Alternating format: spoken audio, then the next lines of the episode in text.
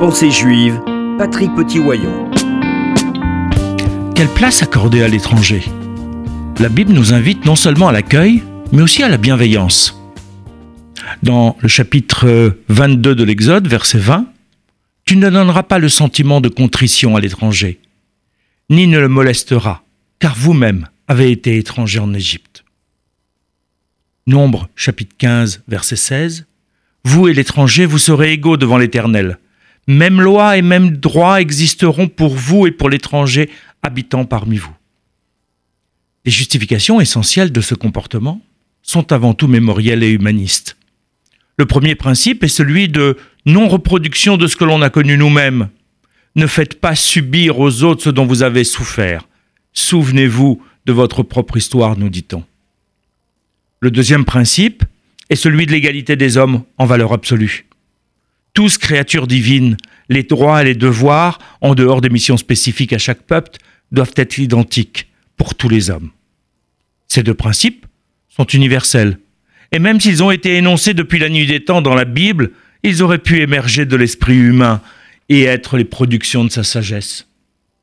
Si ces recommandations sont dans le texte biblique, cela ne peut être uniquement pour gagner du temps ou pour tenter d'établir un ordre social humaniste.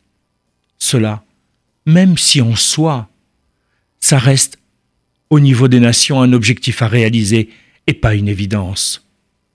Le projet divin va toujours au-delà de la réalité sociale, car elle-même est un lieu d'expérimentation et de formation de la relation spirituelle.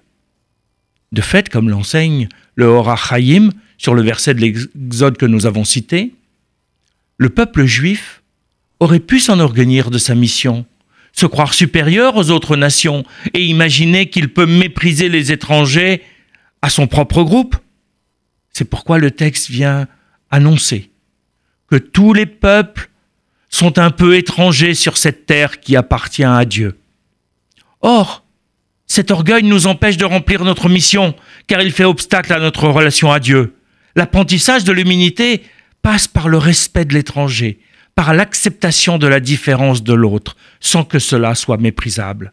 Accepter de faire de la place à l'étranger, c'est accepter de ne pas emplir le monde et donc de faire aussi de la place à Dieu qui est étranger à notre humanité. Accueillir l'étranger et lui donner le même droit, c'est lui permettre d'être pleinement humain et nous permettre à nous d'accepter le partenariat avec le divin. C'est au niveau social que se construit la relation spirituelle.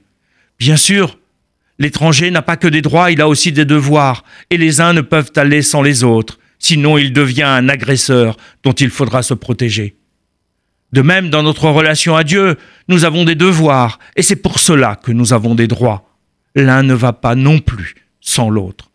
Comprenons que derrière ces règles sociales, il y a les principes relationnels qui nous rapprochent de Dieu et sachons être à la hauteur de nos engagements sociaux pour bénéficier de la bénédiction divine.